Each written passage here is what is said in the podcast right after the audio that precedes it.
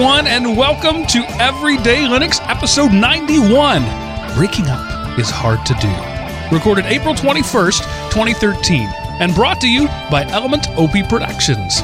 ElementOP.com. No, don't panic. We're not breaking up. Mom and dad are just discussing, kids. It's not a fight. Um, tonight's show is about what to do when your favorite distro goes away. It's and I something was sad. it's something we've all had to deal with, and uh, a bit of recent news has brought this to mind. So that's what we're going to talk about eventually when we get around to it. And uh, with me, as there. always, to do that is the great one, Mr. Command Line Godfather, Mr. Chris Neves. Hi, Chris. Hello, hello, hello. How's everyone going today? Good, good. And and uh, to to balance to the force, as I always say, the uh, the GUI to the command line, Mr. GUI Kid, Seth Anderson. Hi, Seth. Hey, Mark, and welcome to the Element OP Faithful. Speaking of balance to the force, force, have you seen that uh, YouTube video of Patton Oswalt going off uh, about the new plot of the new Star Trek Star Wars movie? I Uh-uh, did. I haven't it seen it. was It's uh, it was they released it on. He's on this that show P- Parks and Recreation either this week or last week. I don't watch the show, but uh, basically the scene was you have to filibuster uh, the city council meeting, and at the point where you start filibustering, there is no script. Just go, just be Patton Oswalt and be Oz- awesome. And so he did, and he laid out his uh, plot for the latest uh, uh, J.J. Abrams uh, Star Star Wars movie, and he goes on for like eight and a half minutes, totally off the cuff, totally improv, one long shot, no cutaways, and it it's bizarre and brilliant and totally worth the eight minute watch. So that's all I have to say. yeah. There's not like for me. For me, there wasn't a whole bunch of laughs at it, but it it kind of built the absurdity built, and it was hilarious at the end. But there wasn't anything that st- I stopped and laughed at. But it, it was very funny and well, well, well worth the watch. Yeah, yeah, and, and you have to if you're a comic book nerd, it helps a lot. Uh, a lot of his references, I I was a bit lost on because I'm not a comic book nerd, um, but I'm sure our friend Aaron was rolling at it. But anyway, uh, well, and that's that's how comic book nerds are anyway. They catch all those inside jokes anyway. So hey, one of you guys, while I'm uh, doing my thing here, go throw that link in the notes, and and we'll put it in there just as a little bonus material. Um, Uh, see if I can find it because I had deleted it. maybe But luckily, with Google, nothing's ever actually deleted. With Gmail, And nothing's ever actually private. That's a problem. Uh, Well, so that anyway, Um, I, I just just a, a quick little thing I posted on, on Google Plus today. You know, I mentioned my my coffee experiments last week. yeah, Um, Yeah. After uh, several test runs and, and, and trying different mediums and and uh, experimenting with uh, laboratory grade equipment and and various um, processes, I can now confirm that the single best filter to use when uh, filtering coffee is in fact a coffee filter. you, you you really you don't say there, Mark. Really? I, I, I kept thinking, you know, filter? surely these cheap little, you know, a hundred for a buck coffee filters can't be the best way to do it. Turns out, you know, they kind of knew what they were doing.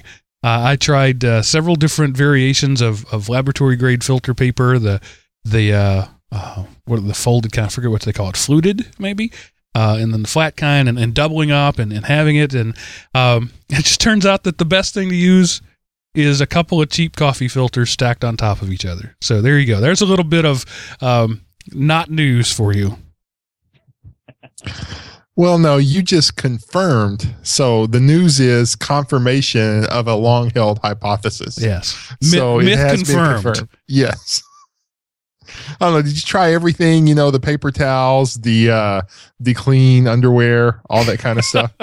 No, no. And I and I didn't try the the permanent screen filter either. So, you know, That's the one I always was curious about. I'm not a coffee drinker, but I would think that doesn't work all that great personally because when I do my tea, the metal filters never actually keep all the tea pieces right. in.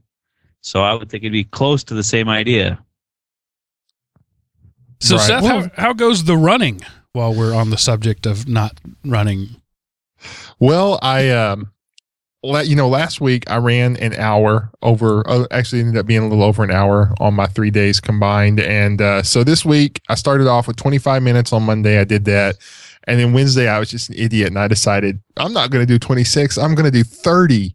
And so I jogged for 30 minutes and I survived. And Friday I just decided, haha, I'm invincible and I'll do 35. Well, I did 35, but I uh, I stopped and walked some brief distances, but I stopped my time too, so I got my actual 35 minutes of jogging. So I jogged for an hour and a half this past week. Something is weird with me, and um, they were there was a, a local 5K here uh, on Saturday, and I didn't find out about it till like Wednesday night, and I was debating. I kind of want to do it, but I don't know if I'm ready. I kind of want to do it, if I, but I don't know if I'm ready. And so Thursday, so Friday, I just made the choice and I went out and jogged by myself. And uh, now I come to find out there's another one this week. I guess they're just they're, they're popping up all over the place now. There's another one coming up locally. Um, it's actually the Salt Festival 5K run that I'm thinking about doing this Saturday. Uh, I mean, I know I can walk run it, but you know, I just want to see if I can run it and maybe get a good baseline. So the one I do in May, you know, I'll just I'll be more prepared for. So I'm like I say, I, I'm I'm weird. I'm turning into that guy who talks about running and jogging all the time. And uh, you know, and if, if you look at me, you know, if, if you if you last saw me a year and a half ago and you looked at me, you would go, Oh my gosh, Seth, you have cancer, you've lost so much weight. And then, you know, but if you're somebody who's just seeing me for the first time, you're thinking, You fat slob, why Right. are you trying Yeah. to run? So uh but yeah, so I'm I'm I'm losing weight. Uh still and uh, I'm it's just weird you know like my eyes are bigger than my stomach now. I can't eat near as much as I used to and when I try I literally get sick either late that night or the next morning. So man this this getting healthy is just weird stuff. Yeah, I was I was commenting on our uh, the other show that we used to do one meal one workout, and that was uh, that my goal is to lose 200 pounds to be overweight. At, at the Wow. point where I lose 200 pounds, I will be overweight. Um, and I, you know, that that's kind of crazy, but that's the truth. But you, it's it's a goal, and it's a good goal. Yeah, and somebody said the other day, um, I, I, what was the phrase? Because it made me laugh. It literally made me laugh. It was something to the effect of, "Oh yeah, Mark is going to waste away to nothing." I still weigh like 416 pounds. All right, I'm nowhere near wasting away to nothing. But uh, you know the, the the weight loss has been fairly dramatic, down from over 500 pounds. Um, Right. But it, you know, it just made me laugh. I, I, I in in maybe I don't know seven years, I will waste away to nothing. Uh, it's not going to be a rapid process. Uh, but thank you for your concern. yeah my goal this year is by the end of the year to be in the 200s so um you know I started the year in the low 330s and um I figure, you know, nice slow pace. If I can be down into the 200s at some point this year, I will have considered that a very good, a very respectable year of weight loss. So, and my long term goal is getting under an eighth of a ton. So, So fat guys out there, you can do it. It's uh, it's not slow. I mean, it's, it's not fast and it's not easy. It's slow and it's hard, but uh, you can do it, and that's And that's all I got to say it. about that. Uh, Seth, what is this? D- Don't tell. Tell me it's not so. Do, do you have a Do you have a cell phone now? well, I have a cell phone, but you know, it's a dumb phone. Yeah. Do you Do you have a, a something other than your Motorola flip phone? well, yeah, I, I have a, uh, I have, uh, it's a Samsung prepaid thing that uh, has it. It's, uh, I guess, it's what's called a feature phone rather than an actual smartphone, but it has apps you could use if you want, and you can kind of get on the internet sometimes. Uh, okay. So you just stepped into the late '90s. no, no, no. I have a Motorola Transformer tablet. Asus. So, uh, yeah, uh, yeah. Sorry, Asus Transformer tablet. the original that, uh, one or the Transformer Two? three TF three hundred. Oh, so the Transformer Three. Yeah. Oh, is it? The, is it the three? Yeah.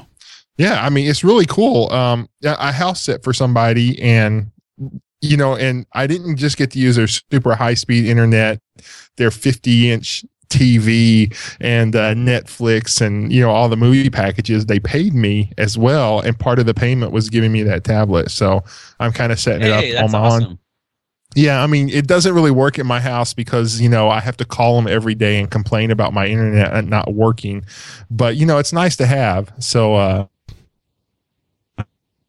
I'm starting to put some apps on it and play It's a with step it. in the mobile stuff. So direction. it's kind of cool. I guess I'm, yeah, you know, I signed up for Google Play. So that means, you know, all, all, uh, you know, illusions of privacy are out the window. And All uh, your I'm gonna have base are turn in my- belong to us. Yeah, I'm going to have to turn in my tinfoil visor. And uh, I'm kind of sad about that. I have the Well, original uh, Asus transformer, the TF100, uh, and I like it. It is a solid machine. It's very high quality. Um, I, I don't have a lot of practical use for it. The, the reality is, most of the time, I use it as a podcast player. Right. Um, you know that you could buy an eighty dollar device at the Walmart for, uh, but it's a great device. I, I just don't have a, a need for it. Most of the time, I'm either on a laptop or a a real computer. Well, actually, everything I do is a laptop. At work, I use a laptop. Here, I use a laptop.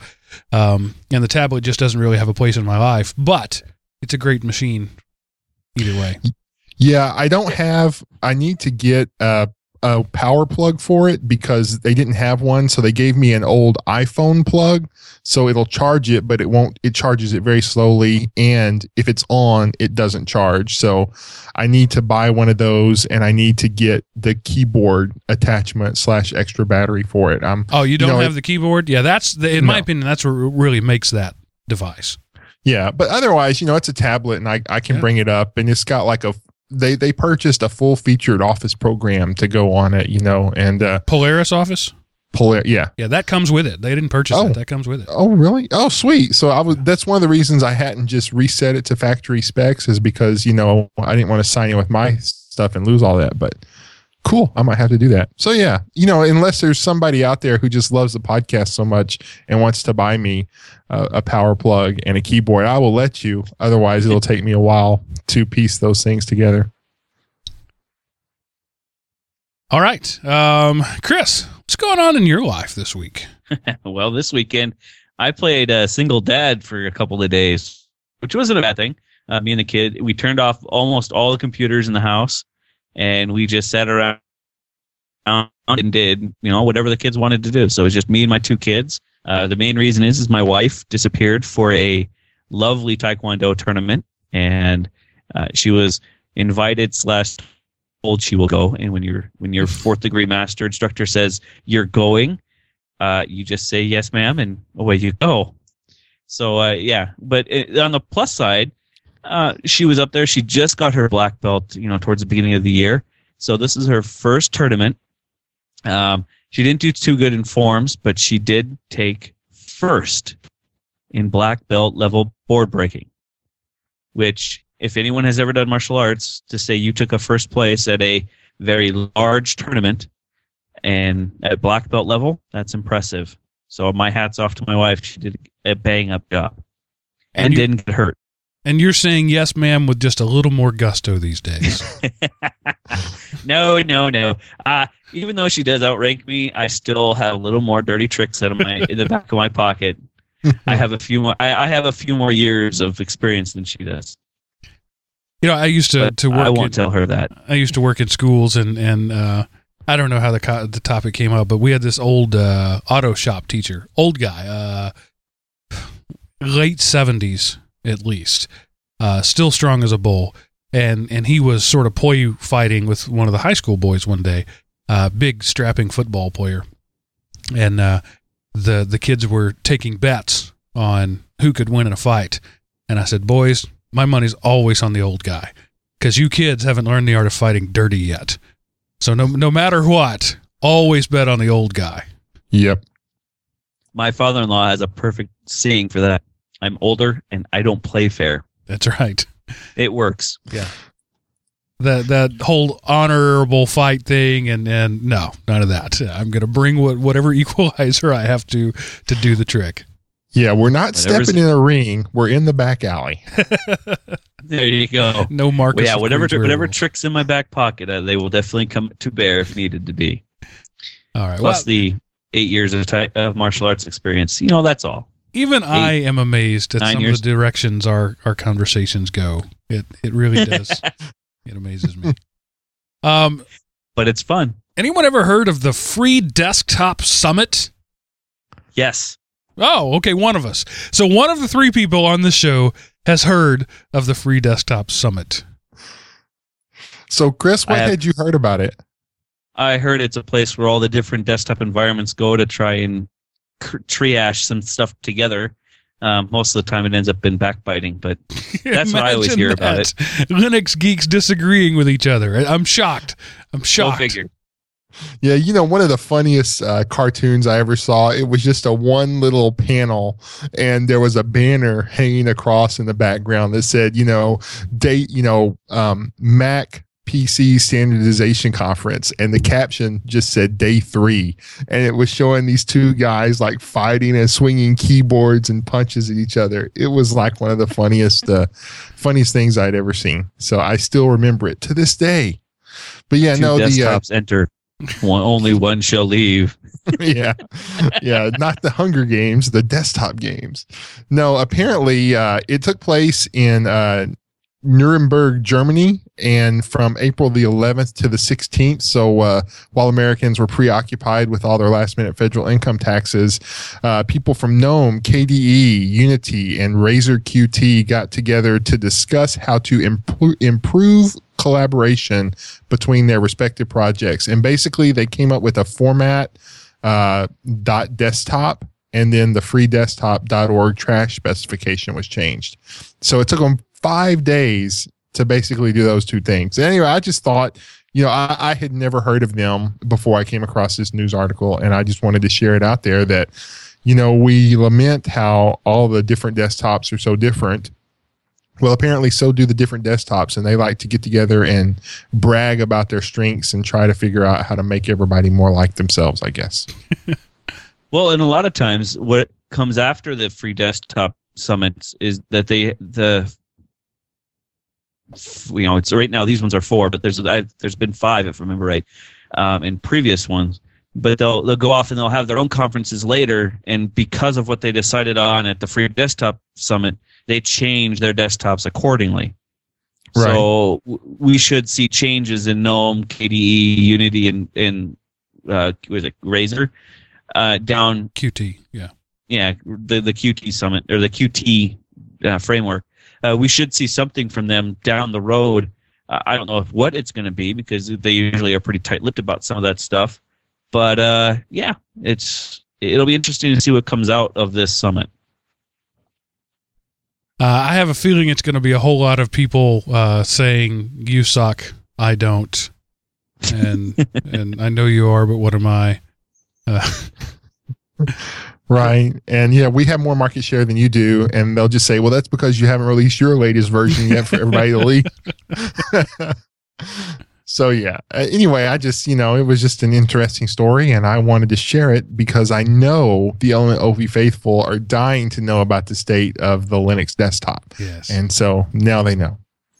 And because we love numbers, um, PC World uh, says that open source is eating the software world. Don't really know what that means, but I think it's a good thing. Yeah, um, it was just uh, an article talking. You know, we covered a little bit ago, a couple of shows ago now, the report that enterprise use of Linux is growing and growing. Uh, but on Wednesday, so this would have been about a week or a week ago by the time the show comes out. Uh, more data came out that suggests that the same is true of open source software in general. So not just so much, you know, Linux in the back office, but more open source projects. And of course, you know, there's some poster boys like the you have the whole open office, LibreOffice thing, but it was just more went into the kind of um, some of the reasons that open source is doing good in their thing. Um, like for example, freedom from lock-in dropped to number two uh, in the list of why open source is important, and quality of open source products was actually named the most important factor behind open source adoption. And I think that really speaks to, you know, before it was like open source was you couldn't afford Microsoft Office, so you wanted to find something that could kind of get some of the stuff done. And, you know, and and a lot is for a while the open uh, the open source browsers they weren't quite as good as Internet Explorer, but they really come of age and they're now the quality in open source products is on par, if not better. And in one way, it's faster is that because if there's a problem in open source, you're not waiting for the patch to come out, but it can be it's fixed usually right away. So and, um, and just two years ago in that same survey, uh, better quality software was the number five reason for Right. people to use open source. And so, the, the uh, either the software has gotten better, which I really don't think that's the case, or the perception of the software's value has improved. Uh, I and think that's where I would say it is. I think people who didn't use it said it's not better. And then they started using it for to get away from vendor lock-in or to or to lower costs and then went, "Oh, this is actually really good."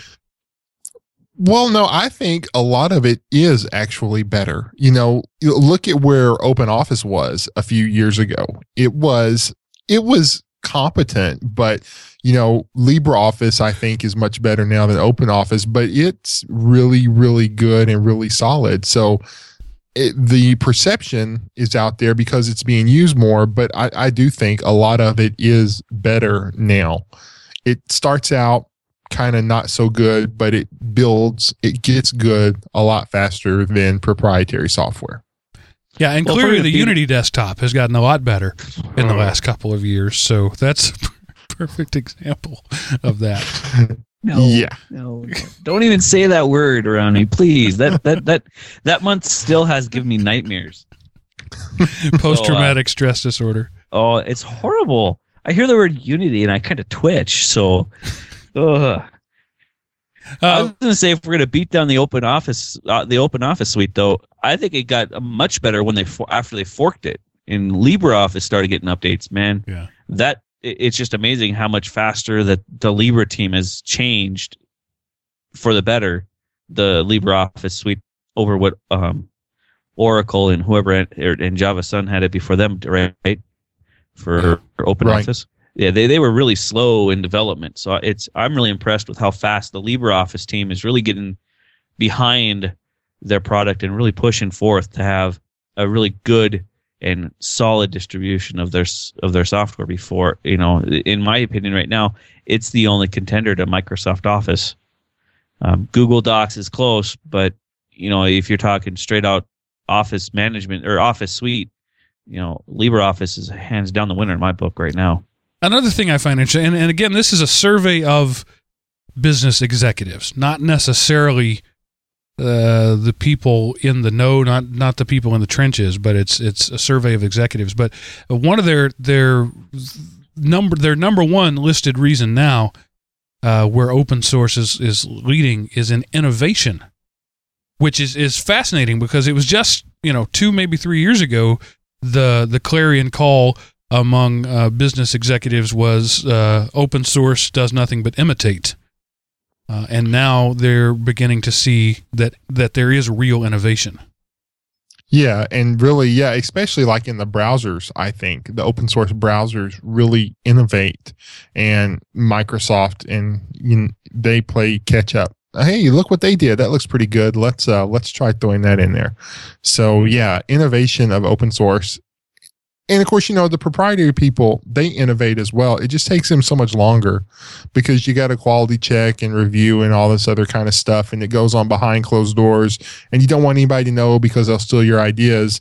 But while they're thinking about it, some other people thought about it in the open source world, probably at the same time or a little bit later, but they jumped on it and did it and got it out there. And so they, they beat them to the market, so to speak. And then one other thing, and then we'll we'll get off of the stories. Uh, it it's uh, talks here about the fact that there are way more open source projects being started uh, because it has gotten so quick and easy to to iterate a new idea. Uh, if you do it in an open source format, um, there the the numbers are climbing pretty dramatically because people can get out, they can they can spin something up, uh, an infrastructure really easily using an open source uh, product, and then they can open source their product and and get some code and get some immediate feedback. Um, and so what you're seeing is is the numbers are rising dramatically, and, and as I you know often point out in uh, like uh, I, iPhone and, and, Android apps, numbers don't necessarily mean quality. I mean, how many fart apps do you need?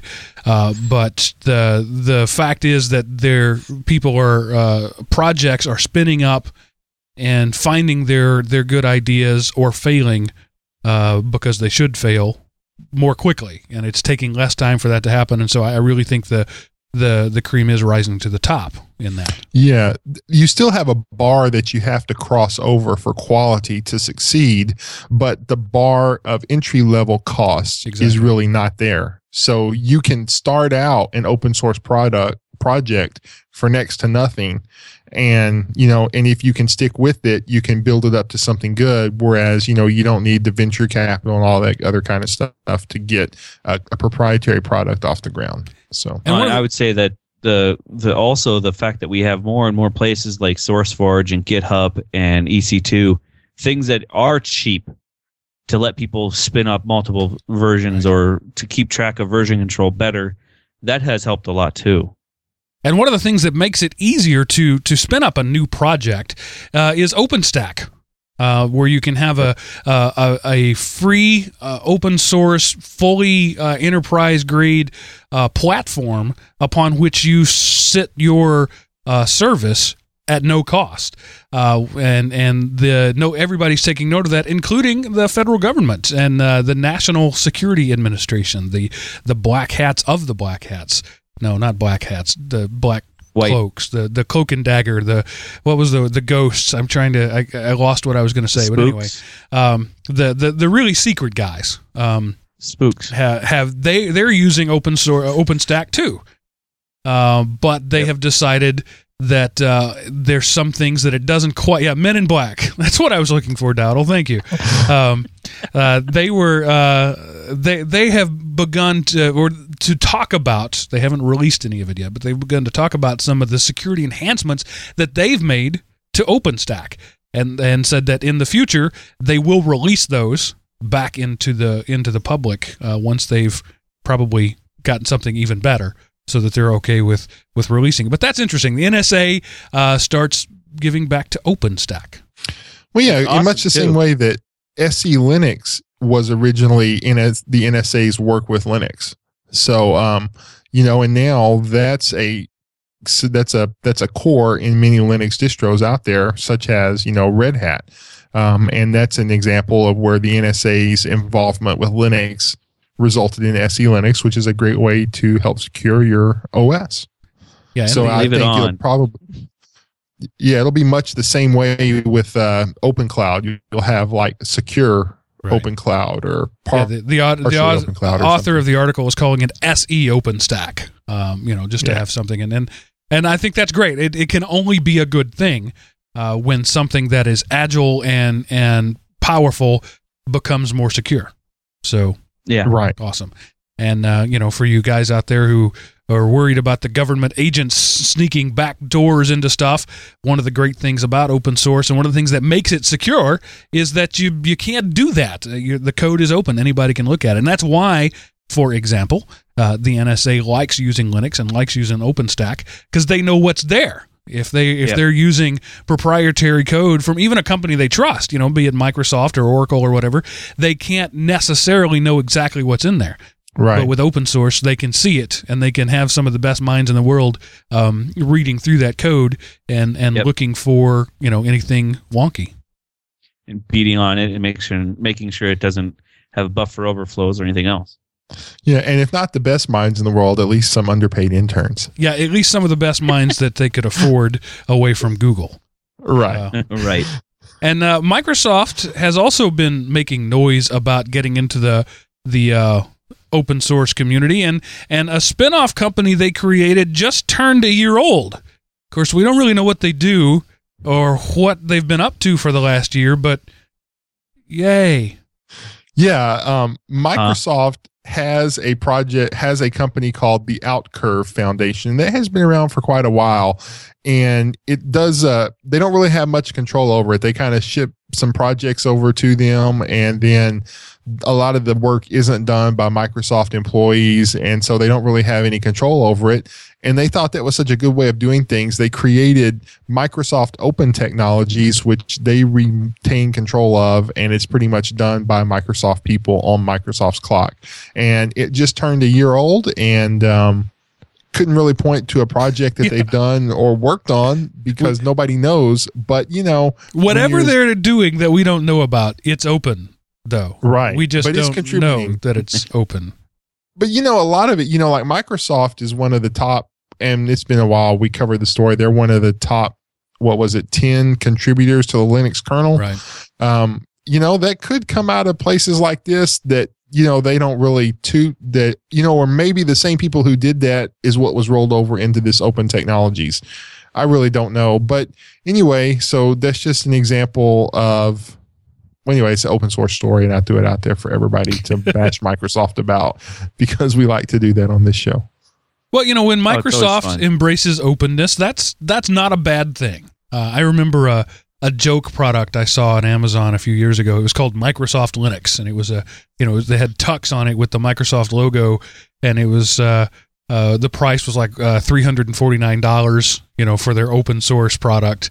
Um, Right. and it, the reviews of it were awesome. It was like I, I I didn't even have to install it. Just thinking about it, uh, set up an entire network uh, at my office. Uh, it was, I love those joke reviews on Amazon. You, Yeah. you know, speak, speaking of joke reviews, have you ever read the uh, Bic uh, shaver for women reviews It doesn't sound uh, familiar. on on Amazon? Oh my gosh, they are some funny, funny things. Um, anyway, it was a George Takei comment on Facebook that I saw, and then I went over and read some of them, and they were awesome. So, if you if you want to read some funny stuff, go to Amazon and um, you know look up the uh, Bic women Bic shaver for women, and then just go through some of the reviews. They are hilarious. and while we're on the there you topic of Microsoft, they have signed a patent deal with Foxconn. Foxconn makes pretty much every uh, piece of electronic equipment you own. Um, and Microsoft has basically signed a deal that says we won't sue you for building products for Amazon. I mean, for Yeah. Android. Yeah, That's interesting. Yeah, I'm sure there was, you know, they're probably getting a kickback. Again, this is the largest uh, manufacturer of products. They make the iPhone. Uh, they make many Android phones. Um, they make many. Uh, uh, they make all of Intel's boards. If it's an Intel board, it was made by Foxconn. Uh, Right. So they're probably getting a, a minuscule kickback off of those, a, a, a, you know, a fraction of a penny. But when you deal with that many numbers, they're getting a lot of money over agreeing not to sue. That's that's my take on it. Yeah, and that's that's what they said is that they are they're protecting their consumer or their customers from uh from possible patent lawsuits by Microsoft. And one of the funny things of the article is there's a tech uh, consultant group that says Microsoft is likely to earn several times more money through its Android patents than it does from licenses for its on Windows phone system. Yeah. I just thought I That's thought that was funny. But, but yeah, it is kind of sad. But yeah, no, they um they make up to 40% of the um of the product in the electronics market. So that's a humongously large number for one company, I think, because if you think about how much electronics there are. And uh, so they did this. But one of the things I learned is that apparently you can't, it's against patent law to collect the same patent or collect on the same patent twice. So if one of Foxconn's subsidi- or customers already has a patent deal with Microsoft. I don't know how they're going to arrange that, but it's against the law for the for Microsoft to correct, collect royalties from from Foxconn and that other company. So uh, you know that, that's going to be a headache for somebody, I'm sure. Yeah, but it's a headache worth having monetarily because you know if Microsoft can't make money off a Windows phone, they've Right. got to make it off of Android phones, and and Nokia's uh, quarterly results uh, show that they are not making money off a Windows phone. Yeah. In uh, their first quarter of this uh, this year, Nokia t- sold a total of 6.1 million devices, of which half a million were Symbian devices. So apparently, there's still a market out there for Symbian phones. Um, that leaves about you know just over five and a half, and a large percentage of those were Windows 7. So Windows 8 I mean, whenever whenever it was non-existent, you know, it sold one last quarter, so 100 this quarter is a huge markup. But it's um, Nokia is just dying, and they're dying a slow, painful death. And if you look at their chart, once they announced the Microsoft deal, it's kind of like they had this thing that was kind of going up, uh, trending up, and then they announced the Microsoft deal, and it's been a rather sharp turn down. So the bottom fell out. Yep but you know they threw their they threw their thing in with Microsoft, and apparently you know we talked about it some last week. They're great phones, just nobody has them and nobody right. wants them. But apparently they're really good. And Nokia is not the only people uh, whining about Microsoft this day. Uh, uh, this day, this week, uh, two uh, unnamed uh, OEMs for um, computers said, "quote." Windows 8 has caused millions of customers to switch to Apple, and that Windows 8 is, quote, destroying the PC industry. Well, that's about right. That's about the worst operating system I've ever touched in my life. Worse than um, Unity? Yes. I would actually rather I would rather have Windows 8 than Unity. Isn't that horrible? Um because then I could format it and put Fedora on it with KDE. But anyway, wait, wait. Say I think you said that backwards. You would rather have Unity than Windows 8? Uh, yes. Okay. Yes. But like I said, then I could just slap KDE on it behind the fact and be done with it anyway. But uh, yeah, that I've had my home business has done a couple of Windows 8s installs, and out of the four that I've done in the last month, three of them has said I want Windows 7 back, and is willing to pay me to wipe off Windows 8. They bought a version of Windows 7 and is going to put it back and is going to put it on. Yeah. So that's pretty bad. When three quarters of, of sales say, give me back Windows 7, but that's if sad. you do any more Windows 8 uh, installs, Chris, go to ninite.com and download the classic start menu. I did that. I did that. Really? And really? Yeah. Huh. No, it was that bad. the the The taste was so bad in their mouth. They, because I, I, I did the Ninite after the fact. I, I gave them Windows 8 and I said, if you don't like it, let me know. There's a couple of things we can do to change it. And the the taste was so bad that they said no. Even with that little start hack button thing, I don't want it. Give me back my Windows 7. Well, that's why I say when the when you first do it, go and put that on there yeah. because when yeah. you put that on there and you can even do the you know windows they have this great idea if you move your mouse into like whoops sorry if you move your mouse into like the upper right hand corner to hit the X, well, that also brings over the little charms button or the charms yep. bar. So, but you can disable that with that a classic start menu. So you can disable yeah. all that stuff and basically have a leaner, meaner, faster Windows 7 machine with the option to switch to Metro if you want, you know, if you want to punish your child or something. so that's about but, right. Um, Samsung yeah. executive said earlier in the year, uh, "quote uh, Windows 8 is no better than Vista." While the CFO of ASUS said the demand for Windows 8 is not good right now. yeah, those are understatements, I would say. Yeah. yeah. Of course, one of the things is in order to be a PC, you have to have an attached keyboard. So, of course, you know, the Windows tablets with the separate keyboards, those technically don't qualify as PCs. So, that would be a minute, tiny adjustment in the numbers. But, like I say, minute because I've never seen a Windows 8 tablet in the wild. Um, I'm sure they are there. You know, they spend enough money on commercials where somebody would buy one. But yeah, but when the only thing you have to talk about in your commercials is the fact that it clicks, we have an issue.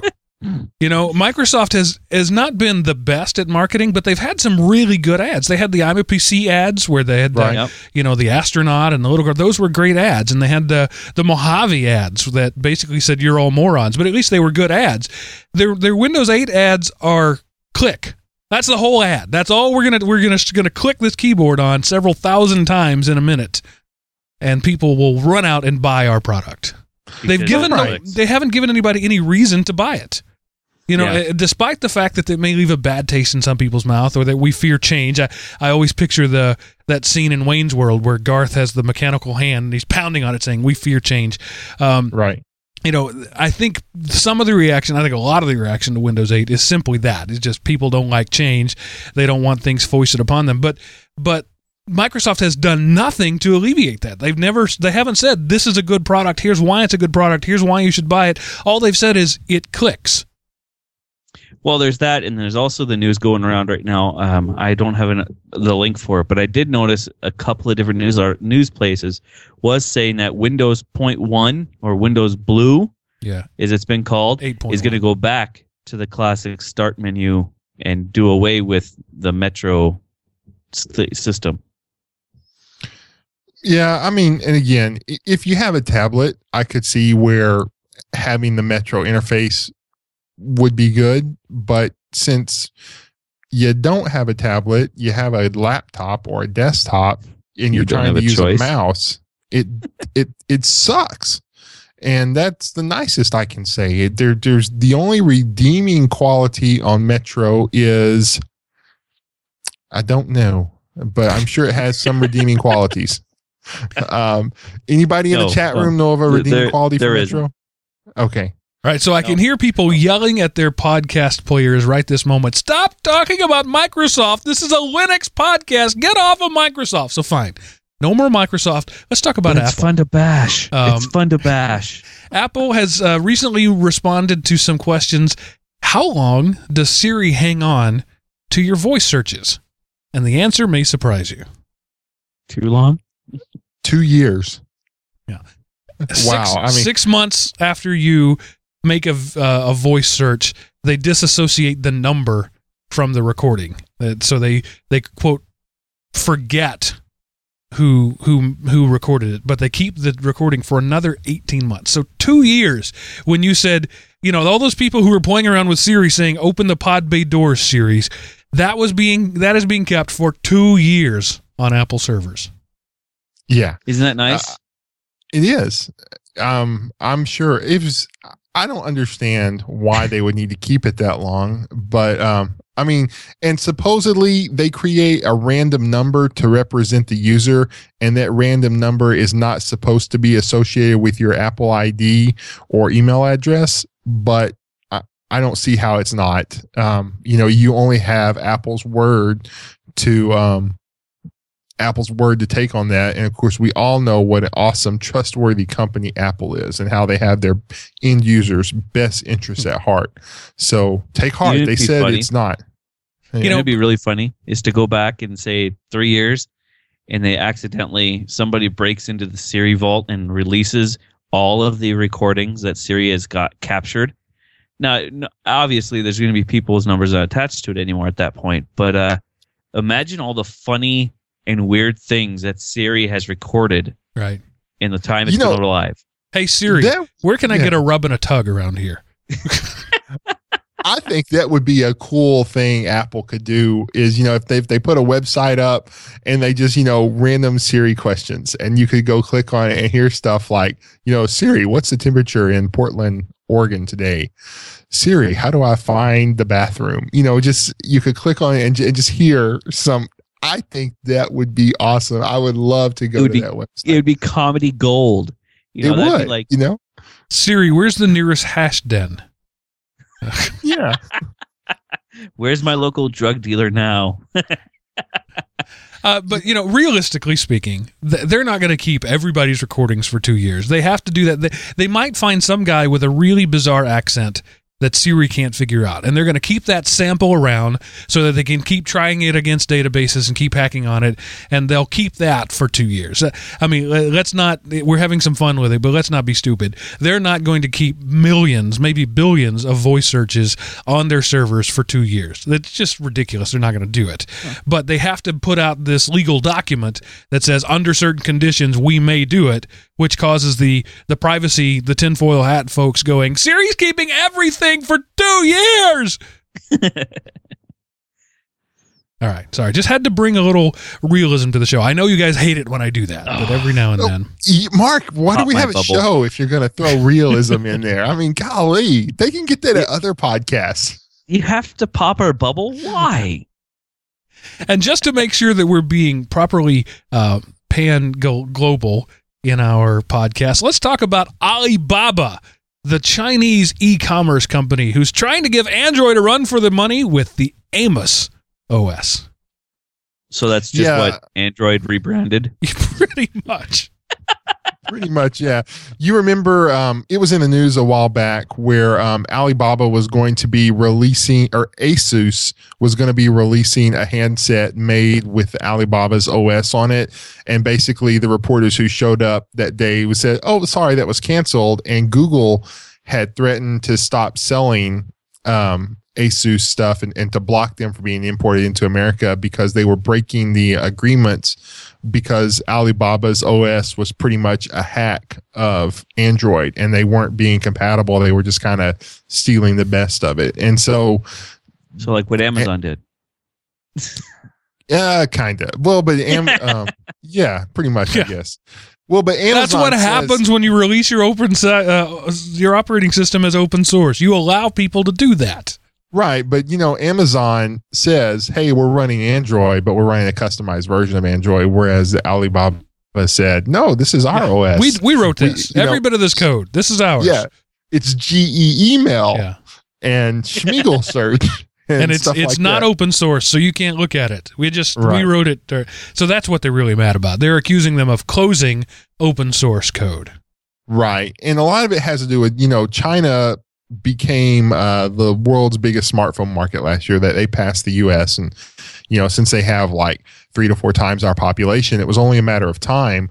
And Android accounts for 90.1% of their market in the last uh, July to September quarter. I mean, think about that. 90% of their smartphone market is Android. And so the Chinese government thinks that they are too dependent on Android and they want to develop their own OS uh, to be dependent on. And, you know, and they've tried it before, you know, with the uh, Ubuntu thing. And a few years ago, they were going to make one off of FreeBSD and that never took off. So they're, um, they just don't want to be dependent on Android. They want, want it to be something Chinese.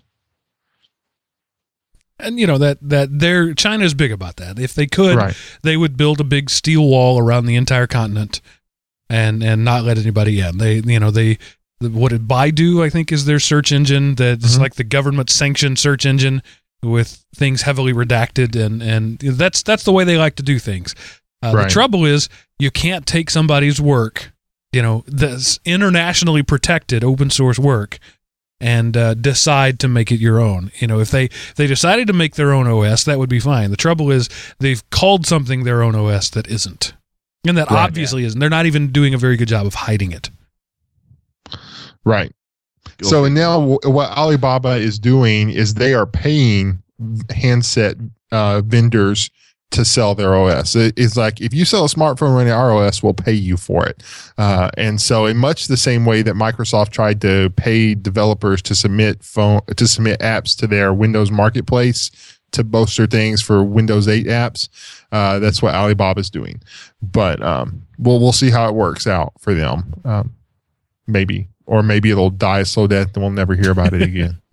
Well, either way you put it, it's good to be a coder in this day and age. And we've we've done lots of stories recently about how uh, Linux is is uh, storming the enterprise. We you know we talked today about how uh, open source is winning, and uh, one of the best things you can that you can do for your own career is to learn to run and administrate a Linux server. And it just so happens that our sponsor for this show can help you do that very thing. The linuxacademy.com is a website that exists for the sole purpose of teaching you how to run and administrate uh, a Linux server. Uh, they have over a Awesome. hundred uh, step-by-step training videos uh, designed to take you from a beginner to an administrator. Uh, you get your own custom Linux lab server set up that you can run up to eight different distributions in the cloud on Amazon's uh, service, so they're lightning fast. You get PDF study guides and reference sheets. Um, and if you want to try it out, you get your first seven days for free. about that? You can't argue with that. But not only are they uh, a good company uh, offering a good service, but uh, they really listen to their customers. And in fact, um, the, they listen to their customers so much that some of you, some of our audience, have uh, given them some ideas that they're running with in the in the very near future. Um, they're going to offer several new courses available uh, on the on uh, the Linux Academy website, including uh, Amazon Web Services, uh, focusing on how to, to scale up your infrastructure. So not just to run a server, but how to uh, to use the Amazon Web Services tools uh, and uh, to to make your platform, like we talked about earlier. OpenStack is good for that. They also uh, are offering new courses on Linux security topics. Again, something we've talked about Very just cool. this week. These are new things that they're just adding at this moment, and because of feedback from one of our listeners uh, who who said that uh, he was an ever, heard about them through Everyday Linux, they are now offering a DVD for sale. So instead of signing up for their service and using their cloud thing, they will sell you a DVD with all their stuff on it: VirtualBox images, pre-configured uh, PDFs uh, that you can use. Um, that will be uh, uh, for sale tomorrow, as of the date of this recording, two days ago, as of the time uh, it, it's published. So you can actually go out and and uh, and buy all their stuff, and that's uh, that came from one of you guys who said, "Look, I don't have the bandwidth uh, to to always be streaming this stuff. What can we do?"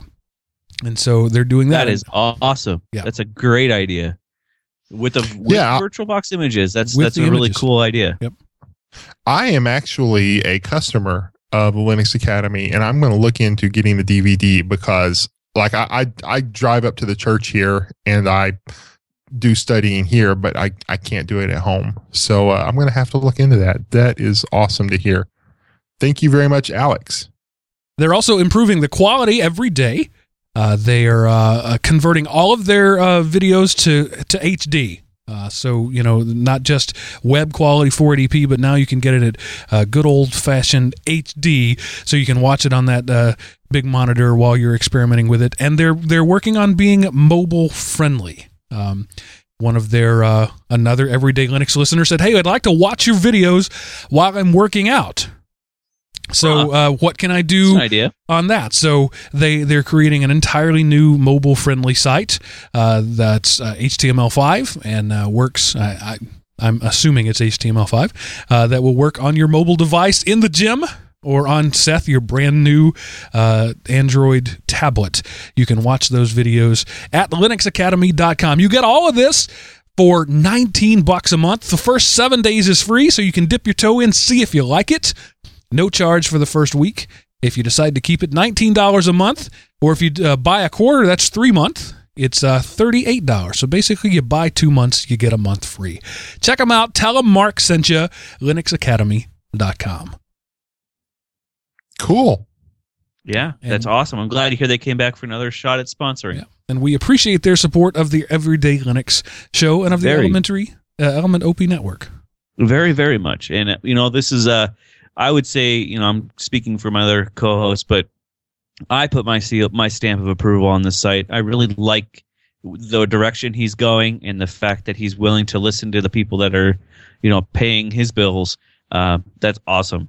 Keep up the good work, and, and I hope everybody that that needs this stuff goes out and, and pays for a, a you know a couple of months subscription. What I like is that they're not uh, they're not being stagnant. They're adding content every day. They're well, maybe not every day. They're working on content every day. They're adding content regularly. They're updating their offerings. They're listening to their their audience and saying, hey, you know, how can we serve you better? Not a lot of companies do that. and he's passionate. That's the thing that I liked about it. He when he was on this show and talking about it, you could hear it in his voice. He was very, very passionate about doing this, and that's Yep. and it just it, it goes to show. I mean, he's obviously wanting to do this full time. So let's help him help us.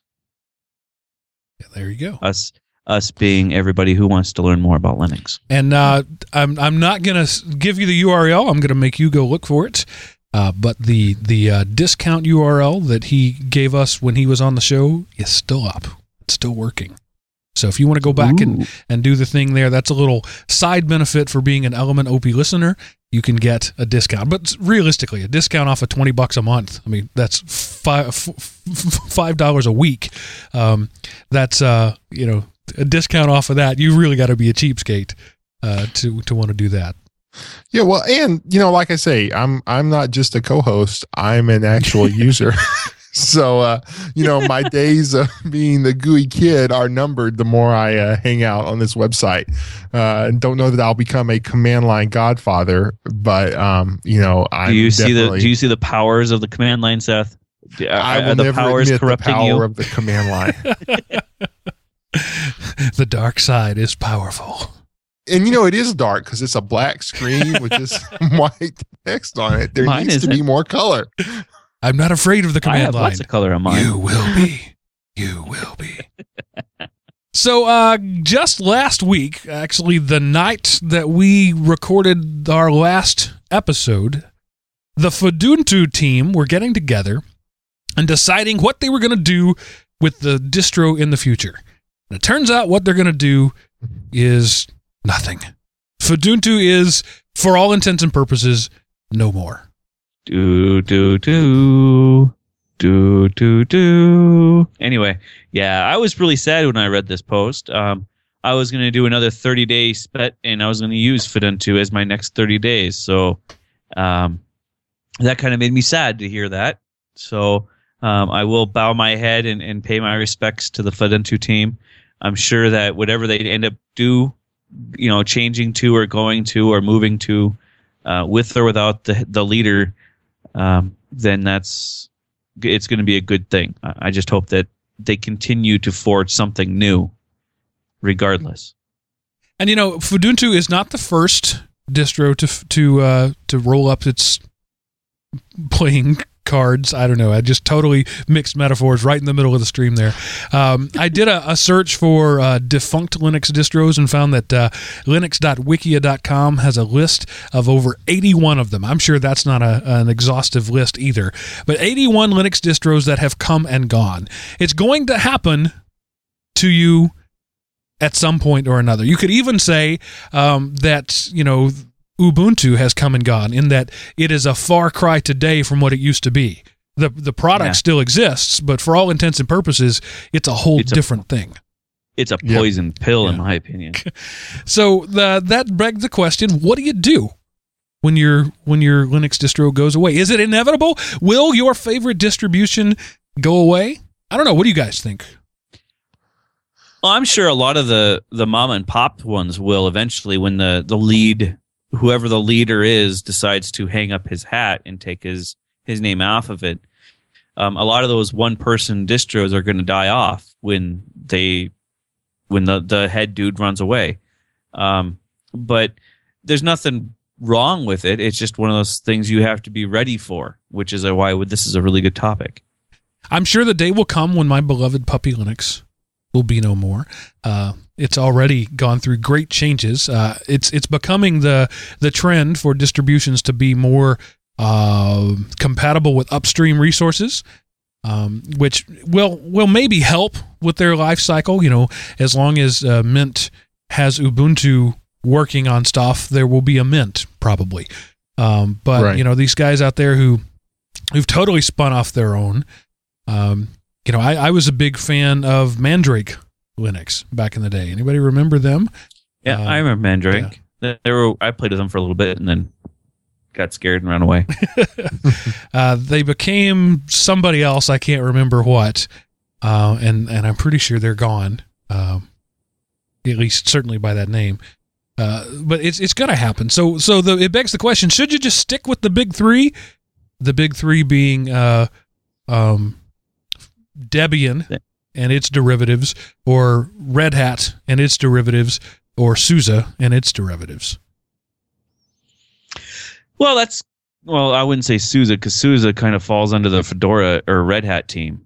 Um, they they use the same basic RPM structuring, so that would be the same system there. I would say the other one after, if you were going to Arch, Deb, and Red Hat would be the top three or the big three in my book, and Gentoo is the distant the the distant uh, fourth cousin. Fourth cousin. What what is that? Your your cousin's mother's uncle or something like that? Yeah. or your college roommate, one of the two. there you go. And and the Linux Ghost in the chat room says brings up BSD. Um, BSD isn't Linux. BSD Right. is Unix, so that doesn't quite count. That's like a fifth cousin twice removed or something. Yeah, they Yeah. they're they have the same grandparents, right? So Yeah. they're cousins, but they're not uh, siblings. right. Just to alleviate that from anybody's consciousness to thinking that Linux and Unix are the same thing. Right. They're similar, but they're not. Um, I would say, you know, the way I always look at it is I've played with some of these other distros that have either died off or have gone in directions that I'm not comfortable going. Um, Gentoo. Uh, but uh, there are, what I would always do is why did you start with that distro? That's how I always look at it. Um, did you did you go there because of the community or did you go there because you know your buddy said hey let's go to that system and try it out uh, whatever the original reason you started with unity or unix or linux or unit or ubuntu fedora red hat whatever go off of that base thought there again for me when i originally started playing with linux it was red hat so they're always going to be the ones i go back to when something fails uh, it, it's just I'm it's comfortable that you know it's like that big pair of sweatpants that never want that no one wants to get rid of because they're their their trusty sweatpants. Um, that's where I always start with things and then move from there because if if I can't get comfortable into a distro, there's no sense in me being there because I'll always be fighting the distribution to do whatever I want it to do. So Right. that's where I would go.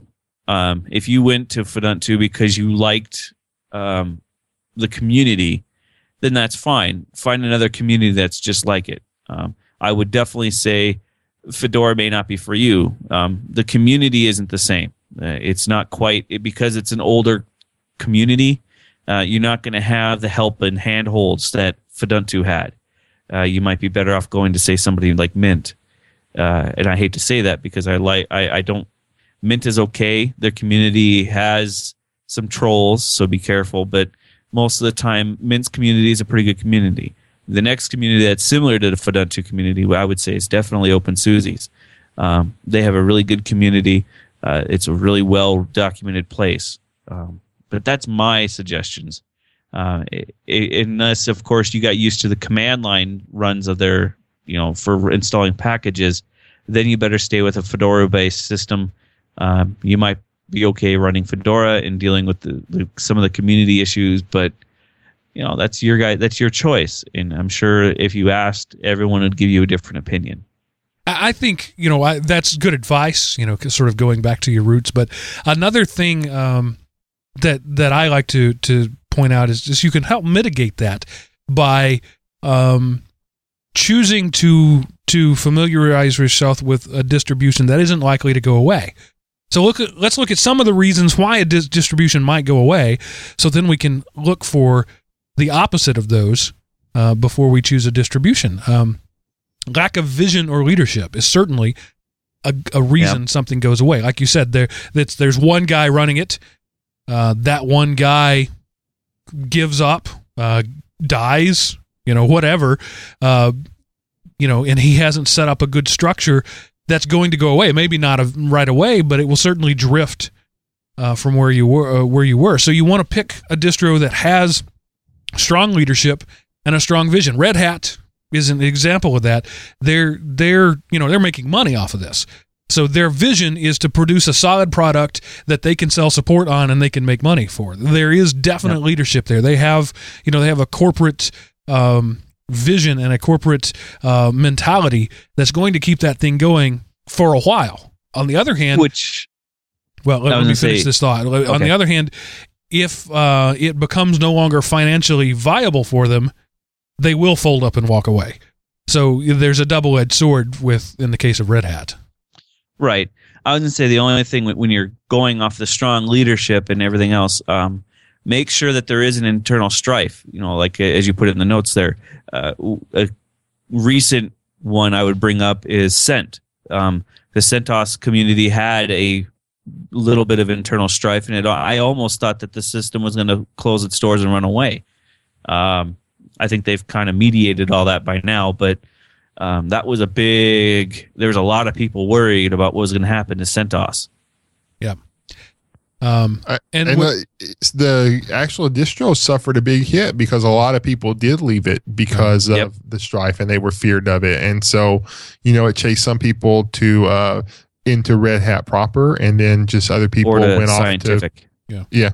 one of my undeniable truths of life that uh, that I have discovered over time. I have a few of them, and uh, one of them is, without exception, people suck. that that is an undeniable truth of life, and and the unfortunate reality is all of these distros are made up of people, and people suck. Therefore, there will be internal strife. There Well, will be and I would say- trouble.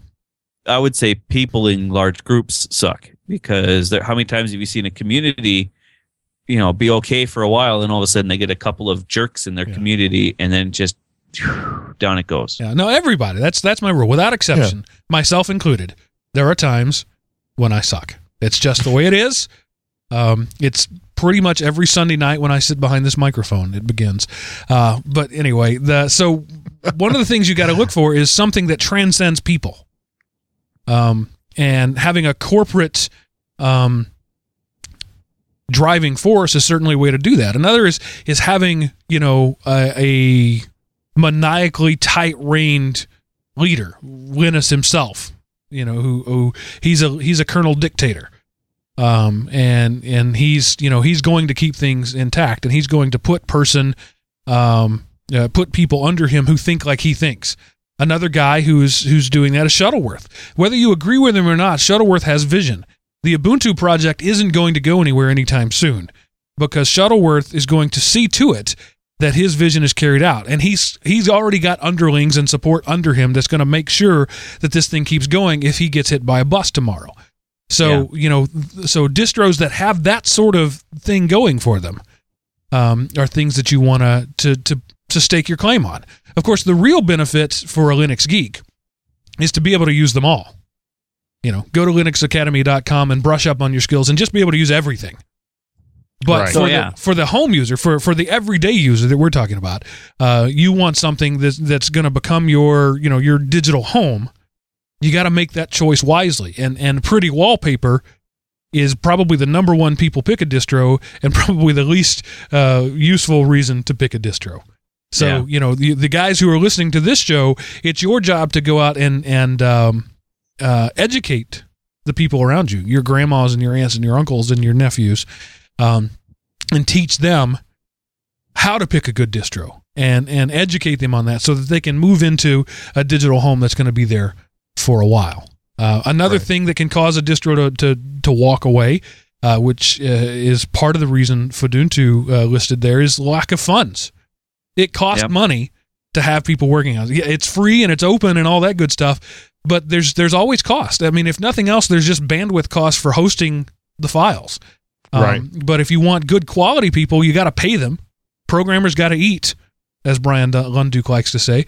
Um, so, you know, that's where the Linux uh, Foundation is great. They have they pay full time programmers to work on the kernel. kernel. That's where um, uh, Fedora uh, and you know Red Hat are great because they pay people uh, to work on stuff. That's where Ubuntu is great. They have paid people on staff, so that's a that's a good thing to look forward to. Um, you may like uh, Solus OS, and it may be great, but you you run a risk there in that they don't have a revenue model, and Yep. there's there's no there's nothing really holding them together. Can't say anything more to that. When, you're, you know, last, lack of funds is lack of funds. The server's got to stay on. Lights have to be above the people, and if they're not there, then you don't have a distro. Seth, Yep, I think I and- stepped on you. Were you going to say something? No, I was just um no, nothing that fit there. I was just gonna make a random off the wall comment. But Oh, well, that's what you're here for. no, I was just gonna say, you know, um some you you can always talk about stuff is gonna be forked because oh well we don't we we're not gonna go away, we're just gonna fork it into this. But you know, you can only kind of fork something so many times until the old truism, stick a fork in it, it's done, comes to play. and uh Nice so on words. I yeah, I, I actually I thought about that before the show started and I was saving it in my bag. so uh just to pull it out. But yeah, no, I totally agree with you is that you have to support somehow. And if, you don't have the money to support, you know, you can become involved in the community and support. Um, because it doesn't matter how great a distro is, if nobody uses the distro, well, then it's going to die. And so telling people about it and getting a fresh influx of human blood is a lot of time as important as the cash blood. Good, very good. Uh, and and the thing the the number one reason that Fuduntu listed in my uh, reading of their thing there is that the the fundamental changes to the things that they were building on. So Fuduntu was building on uh, uh, Ubuntu and trying to graft it and sort of make it Fedora like. It was sort of the the the hippie love child of Fedora and Ubuntu. Um, Mint, for example, builds on on uh, Ubuntu, which builds on Debian, and sometimes the the thing upon which you are building changes so dramatically that that you can't do anything about it. Mint is seeing some of that right now. Uh, they don't like Unity, um, so they're building. You know, they're working around Cinnamon and and uh, GNOME 2, and and they're they're finding the the level of gymnastics they have to go through to put out a release each time increases, um, and eventually that tension there is going to cause something to break. They'll either just, you know, uh, give up and go home, or start having to maintain their own code base. And when you start doing that, the you you start running into even more resource intensive work, and it takes more money and more time and more effort. And so those those are signs to me. Um, specifically of Mint that that their na- days are numbered because they're beginning to drift. They're uh, ideals and and objectives are beginning to drift farther and farther from the the the source on which they build, and Well, I, I see that say- as being a problem. I wouldn't say it's a complete problem though, because the Mint team does a great job doing their work. Um, I have a feeling that what they'll do is they'll sh- they'll do more and more stripping of the Unity s- stuff out, and be more like a a Kubuntu type idea where you know KDE is the heart and blood of Kubuntu. Um, Mint Yeah, will just be an until of that. until they stop using X11, Ubuntu stops using X11 and starts using Yeah. Wayland or something like that. Then what do you do? So that that's going to happen. That's in the Yep. the Ubuntu long term strategy. Well, and I think there's more and more distros that are going to go to either Way, uh, Wayland in particular. Um, I read on one of the KDE blogs that they're going to start building their code to tie into either Wayland or X11. So KDE is starting to make that crossroad already. Um, so now the question is, is how long until the big three make that shift too? Um, I, I need to start digging around in the the IRC logs to see where um, Fedora, or Fedora and Red Hat are. But I'm sure they're going to be in the same boat as everyone else. Eventually, X11 has to go away because it's so old, and everyone is trying to be newer and greater and faster and leaner. And Wayland is that way. Um, I don't think it's the right way yet, but it will get there. And a lot of people are starting to make that change. All right, so those were just some some things that will cause that that we see as you know sort of harbingers of of demise for uh, an OS. So you you look you got to look for those things and look for the the opposite of those things. So right now, my recommendation to somebody coming into to Linux for the very first time ever is is going to be either Fedora or Ubuntu, and just you know pick which one you like. Try them both. Pick the one you like better uh, because they they they meet all the the um, the bullet points of everything you said. They've the, we said they've got um, they've got money, they've got leadership, they've got a future, they've got a plan. Um, you know, uh, and I say Fedora instead of Red Hat just simply because you can get into Fedora for free, but it is for all intents and purposes Red Hat. And so as long so so goes Red Hat, so goes Fedora. So as long as Red Hat's around, Fedora is going to be.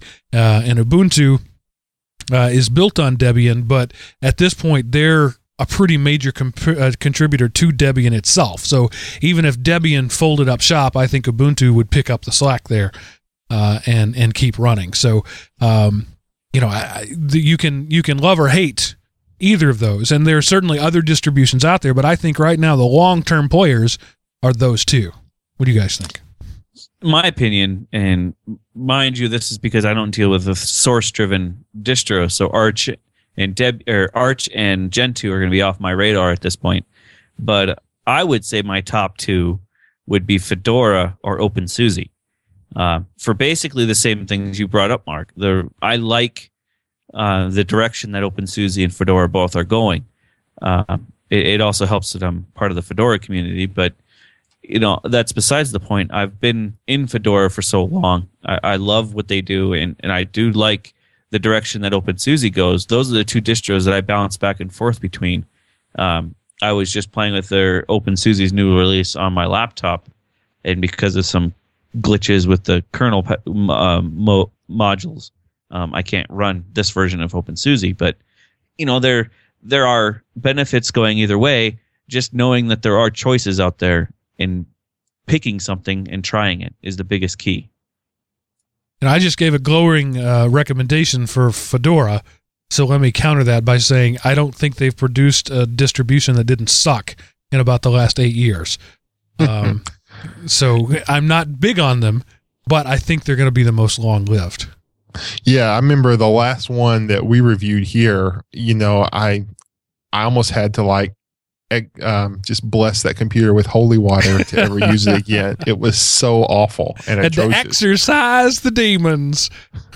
Yeah, because they well, I don't know, they were getting a lot of workout with that distro, so they didn't need any exercise.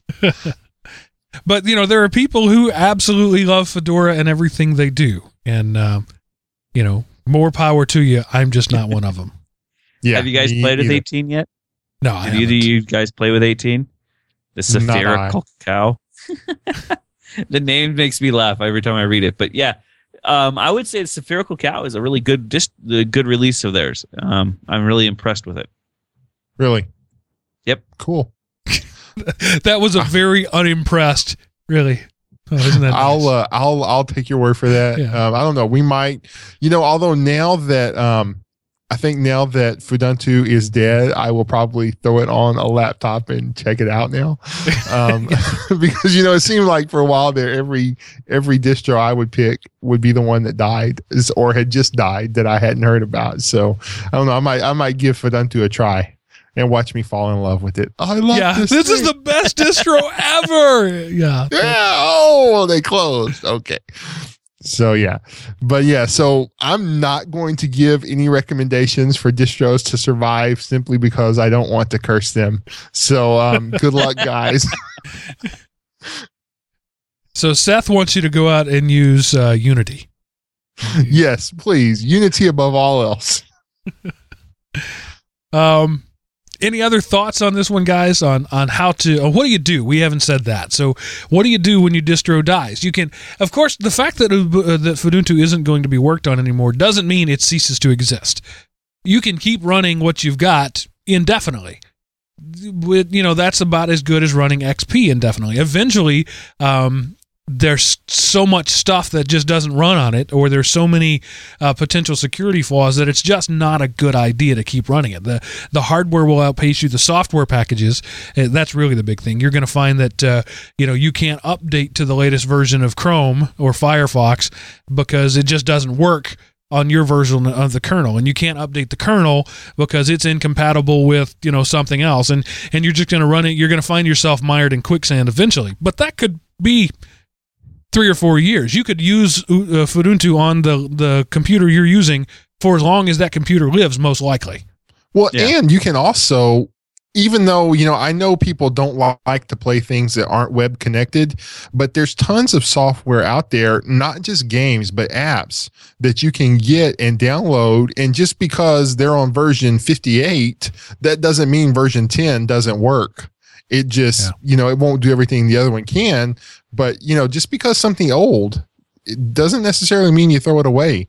You know, as much as Apple wants you to believe that you can't use anything old, there's lots of there's lots of uses out there. And for a starter computer, you know, you got an old computer lying around and you want to give your kid to beat up and learn how to use a computer well, then you could throw an old distro on it that they can't get online and can't do things with, but they can learn about computing. So, you know, in a, if in a situation like that, you don't want them to get online and, you know, destroy their life and destroy your home network, well, then a dead distro might be the thing to do. All right. So uh, you you don't have to run away yet, just because uh, Fuduntu isn't, and and somebody may pick up the gauntlet. Maybe. I mean, everything they did is open source, right? Right. So somebody out there could pick it up and run with it. It's not likely. It was um, a niche market anyway. Yeah. Um, Mhm. and Stick a fork in it. It's done. so so you don't necessarily have to run away, but I would say you're you know the clock is now ticking. Yeah, Um, you need and to you- you yeah. need a plan Right. on moving.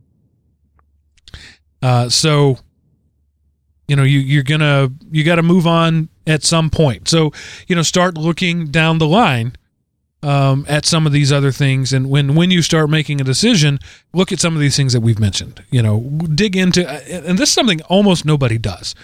When they're trying out a new distro, they don't look at the infrastructure behind it. They don't they don't look at the is is there leadership? Is there internal strife? Literally what they look at is is it pretty and will it run on my hardware? Um, and that's why there are you know 81 distros listed in that uh, defunct distro page on on wikia.com uh, because people spun these things up without any ability to keep them going. Um, and it was popular enough that uh, that people used it, but they, they couldn't keep it. And if you're a if you're a distro hopper, if you're like Seth who who throws a different one on every six weeks, then you're not going to care. But you know that's not how I work. I like to move into something and stick with it, and and that you know and you know I'm going to move with Ubuntu as Ubuntu moves because I'm an Ubuntu guy, or or I'm going to stick with CentOS or whatever it is. Um, but you know you've got to you've got to make more intelligent decisions if you want them to be long lasting. yeah But here's a question: Right. Should we be looking for long lasting? Should we have loyalty to distros? That's that's Well- a that's sort of a, a, a thought grenade. Yeah, that is. Um, you know, and that's and that also brings to the point of how long is a desktop operating system going to matter? You know, with all the stuff starting to be shoved into the cloud, like you were talking about before, Mark, and the tablification of everything. Um, is this going to be? Is this a, a, a numbered day for desktops anyway?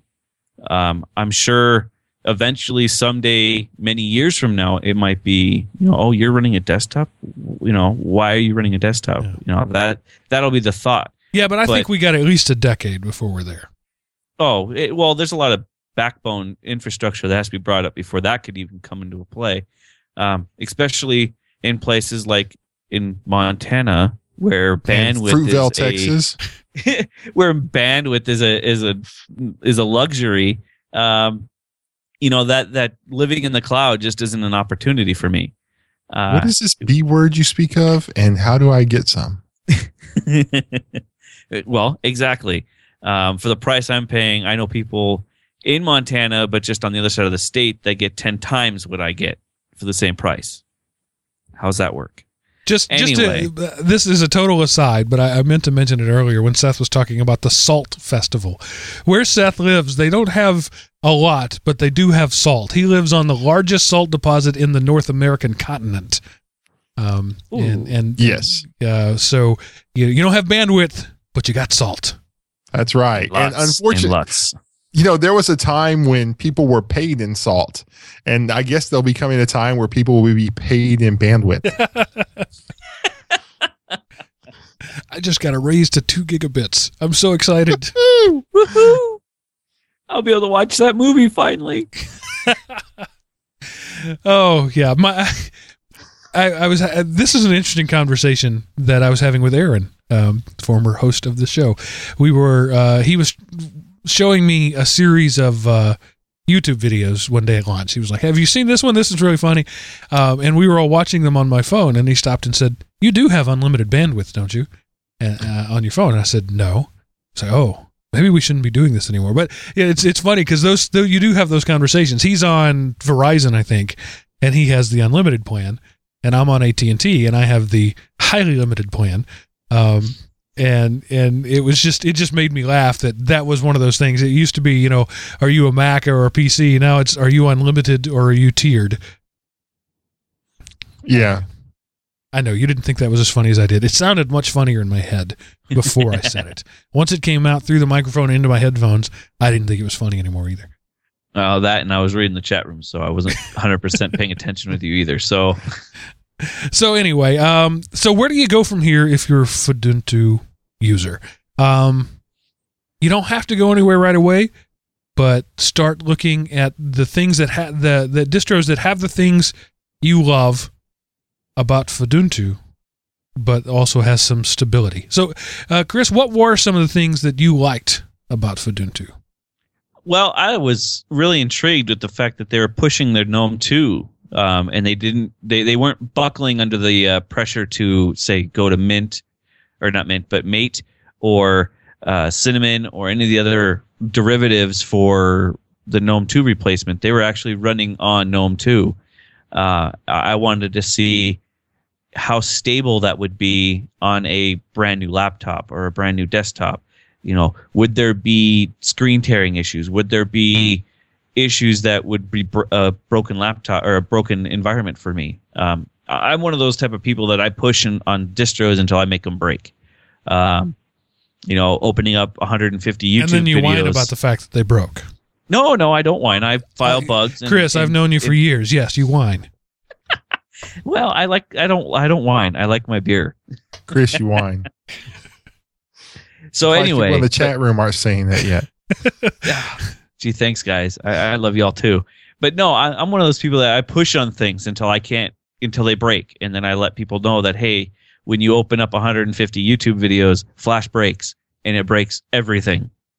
Just in case you didn't know that, at least for my Dell laptop, 150 YouTube videos, X breaks, Flash breaks, and the whole system goes down hard.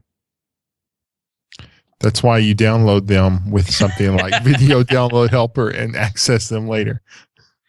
But the point is is that's the type of person that's the type of user i am. Um i, I push things until i until they break down. And then uh i look for you know for stability in somewhere sh- just short of being broken uh which is one of the reasons i always go back to fedora is it for how unstable some of their distributions have been uh with the way i push on things they usually end up winning that battle in my in my realm. So that's how I always look at things. And when I look at, you know, if Fedora were to close their doors tomorrow and say you have 90 days until end of life and you can't get any more Fedora updates, I would be doing the same thing. But I, I don't think I'd be talking with you guys right now. I'd be pushing on distros to see which one can handle my loads. By the way, I just looked, and uh, on our website, episode one of this show was uh, posted on April 5th, 2011. So somewhere in there, we turned two years old and didn't even mention it. Wow. Happy birthday to us. Yes. So anyway, uh, any other thoughts about what to do when when uh, when your distro goes away? Uh, Dowdle said in the chat, room, I didn't know this that Solus OS uh, is is blowing up and starting over, and Cinnarch is doing the same thing. So it's uh, tis the season apparently. Fun. I, I know uh, Steve McLaughlin, the Door to Door Geek, is a big fan of Solus OS, and uh, I haven't heard him talk about the fact that it's it's a restructuring, but uh, that that Wasn't- sort of thing is going to happen. Wasn't Solus based on Solaris? I don't know. I- That's what I thought. I thought so. But anyway,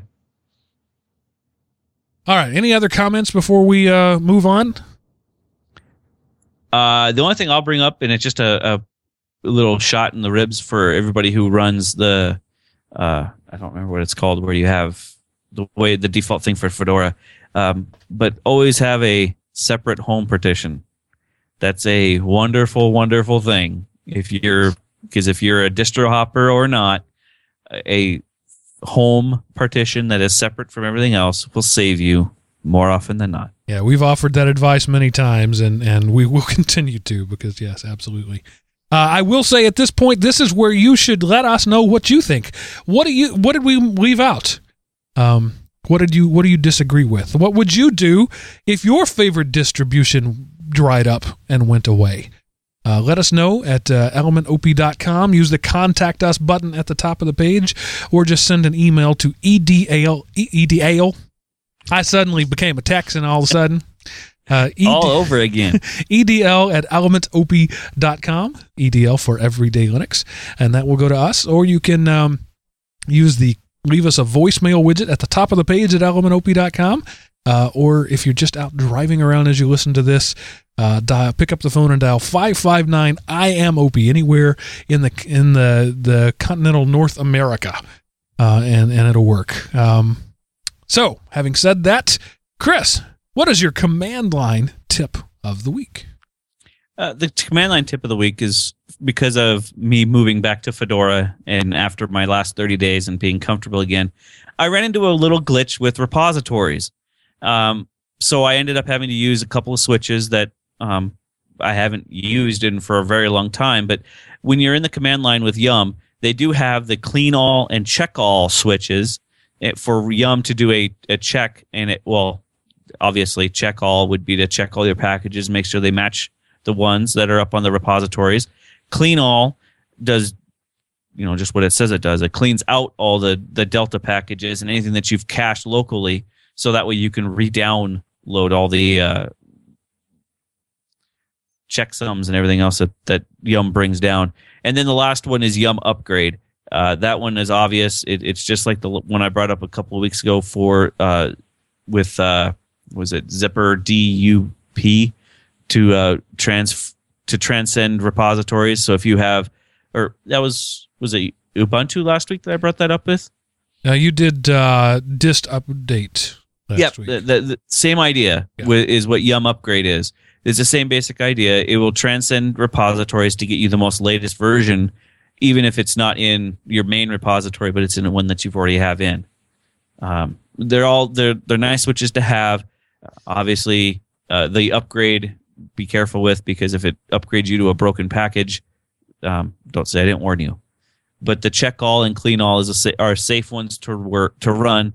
All they do is they obviously, like I said, clean or check your packages. And if you're wondering about all these uh, repositories that we're talking about, uh, and you don't know what I'm talking about, we did an episode on that. I think all the way back at like episode two or three. We talked about Oh, yeah. installing uh, distribute uh, uh, uh, repos, re- repositories, uh, and and whether or not it's safe to do uh, external repositories and that sort of thing. So if you really want to uh, a, a, a, a trip in the Wayback Machine, I think that was back when Josh Reitz was was still with us, and and before Seth even. Um, anyway, the, the information is still good, even if the recording quality wasn't.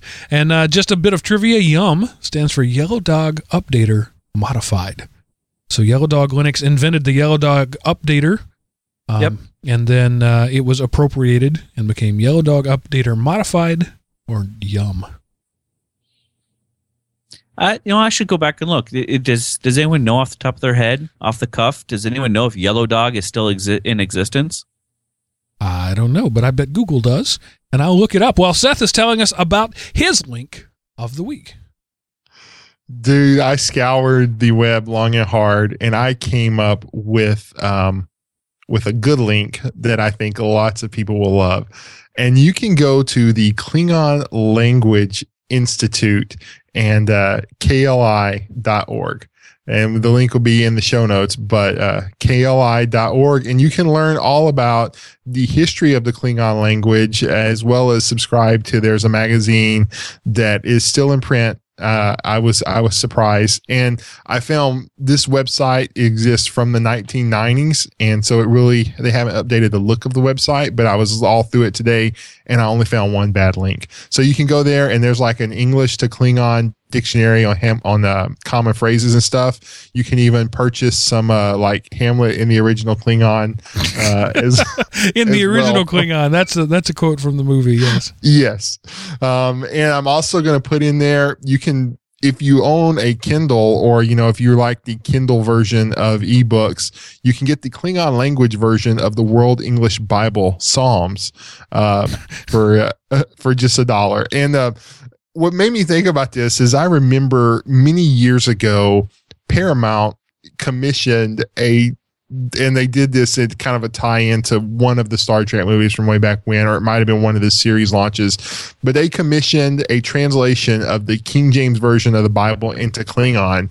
But because they're the ones who commissioned it, rather than like the the guy who actually invented Klingon, um, it kind of it never went anywhere. So um, I was really looking forward to buying a Klingon language Bible just because I thought it would be cool. And I remember one of the problems with the Bible is there's no Klingon word for God, so they were going to use Great Lord. Um, anyway, it's just a Well, random not- bit of trivia. yeah, well, when they were doing the Hamlet, they created the Klingon language specifically without the verb to be. So they had to do Right. a the the soliloquy to be or not to be, and that was a challenge. Right. But yeah, so anyway, Klingon Language Institute, KLI.org. and uh, Mark, you can translate this to um, the elementop.com slash, but for it's only a dollar if you have a Kindle, you can buy Psalms in the uh, in the Klingon. so um, Does I it just, come with uh, a pronunciation guide?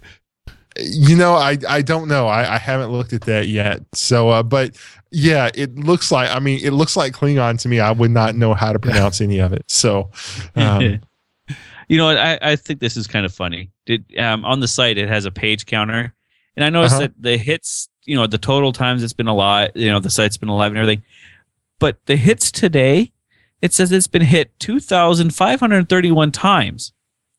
Now, the the question I bring up is, why is this site getting that much traffic in one day? Honestly, really? dude you can go to um you can go and get a list of people like in email addresses of people who are members of the Klingon Language Institute, um, and it'll be a, it'll show a world map. You know, it won't give street address or anything, but it'll show a world map of the countries they're from. So, uh, Chris, what you- what you didn't know because you didn't check it out earlier is before we started talking about it, that hit counter was at three. So right, the 2,500 Oh, people oh. there went there because we started talking about it. Oh, okay, okay. Just just check in there because that, they blew me away. I pulled up that page and I'm like, what? Two thousand five hundred people? Really? No, I'm Is sorry, I misspoke. Awesome. We incremented it by three. Sorry, I I, I, I got that backwards. uh, by the way, according to string, anonymous strangers on the internet, uh, Yellow Dog Linux is listed as active on the Wikipedia page, but the latest stable release was uh, June 29th, 2009. So I'm not sure how active you could call that. Well, when I pulled up their site, um, the copyright logo at the bottom of their page is copyrighted to 2010. Yeah. So I don't know if they're still alive. Um, their current distribution that they release says it's kernel 2632. So I don't think they're very active anymore. So the problem is they didn't learn to speak Klingon. If only they had released That's Yellow it. Dog Klingon version. There it is, right there there. you go. All right, I think that's it. Um, we've we've hit our requisite hour and a half here lately. Uh, we haven't done a show under that in a while. Um, it's not not on purpose, by the way. Uh, thanks for being with us, folks. We we appreciate the uh, the chatter in the chat room, hence the name chat room. Um, Yeah, Bring more people next time. that's right. The more the merrier. Uh, so we, we we like to like it when you listen live, which happens every Sunday night at uh, roughly 8 p.m. Eastern time. Um, what is that? 5 p.m. Pacific, and I I don't know Greenwich. It's uh, UTC would be Six hours six, ahead of so Central. 21, uh, 20, 20, U- 21 UTC. I think I don't know. I, I stink at that. Um, it's it's But- Eastern time for me because that's where I live. and it's going to be different next week though because we are moving the recording to Saturday. Oh, thank you. Yes, programming note. Uh, next week we'll be recording on Saturday. We'll still release in the feed on Wednesday. It'll still be there. Um, by the way, uh, just this is both uh, I can't believe it and wow, that's kind of cool. And you know, uh, at the same time, uh, I when I posted, I, I have a little script that schedules these things. So we record it on Sunday. I usually edit it Monday, throw it in my my little uh, batch thing, and it releases on Wednesday. I could release it on Tuesday or even Monday night, but I like things to to be scheduled. I mistyped the URL on this one, and uh, it didn't release Wednesday morning. So by the time I uh, w- checked my email, I, I, it's one of the first things I do in the morning uh, when I get up. So I got up at, at about five o'clock my time, and you know did the shower thing, and, and then and so I'm checking my email on my phone uh, before I head out to work. I had two emails, a tweet, and a Facebook post saying, "Hey, the show's not up." Now I think that's really cool but at the same time, good grief, people! I just I hadn't even put my shoes on yet. Um, That's awesome though. That people Yeah. are are are wanting us that bad. That's awesome. Keep yeah, it well, up. you know, the people who live in in the you know the UK or or uh, other parts of the world, it's you know midday or even the end of the day for them, uh, and so it's, Whereas it's- night owls. Right. Uh, but for for me, it was you know it was like six, six less than six o'clock in the morning. Um, I was still sleeping. yeah, and I'm I'm up yeah three o'clock in the morning for you, Chris. Um, four. Yeah, you're two hours behind. Anyway, uh, so you know I I I just I hadn't literally I hadn't even put my shoes on yet, but I was able to go in.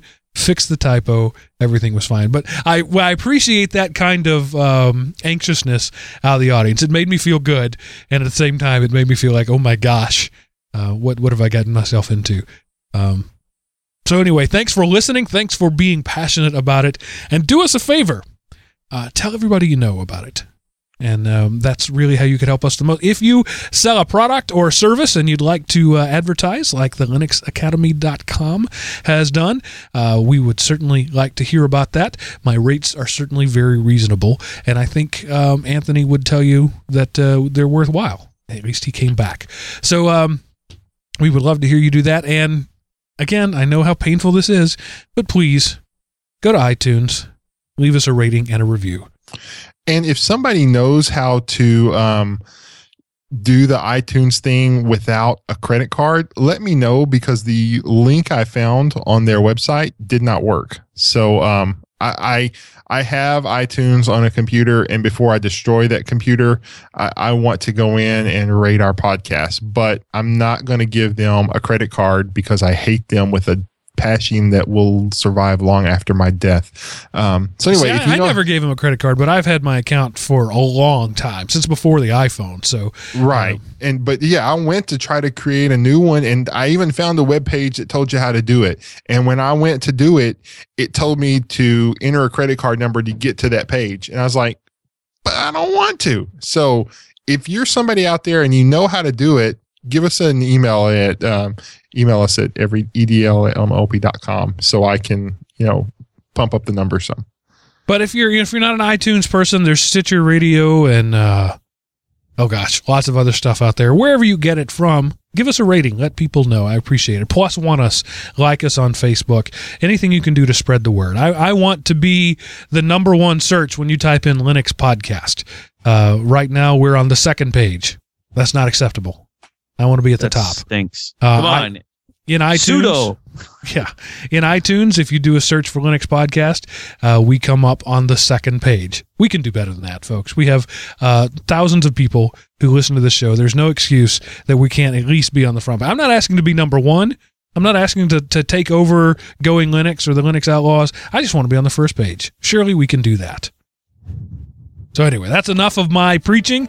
Thanks for uh, being a listener, guys. Thanks for being with us. And I'm going to say that ends this episode of Everyday Linux.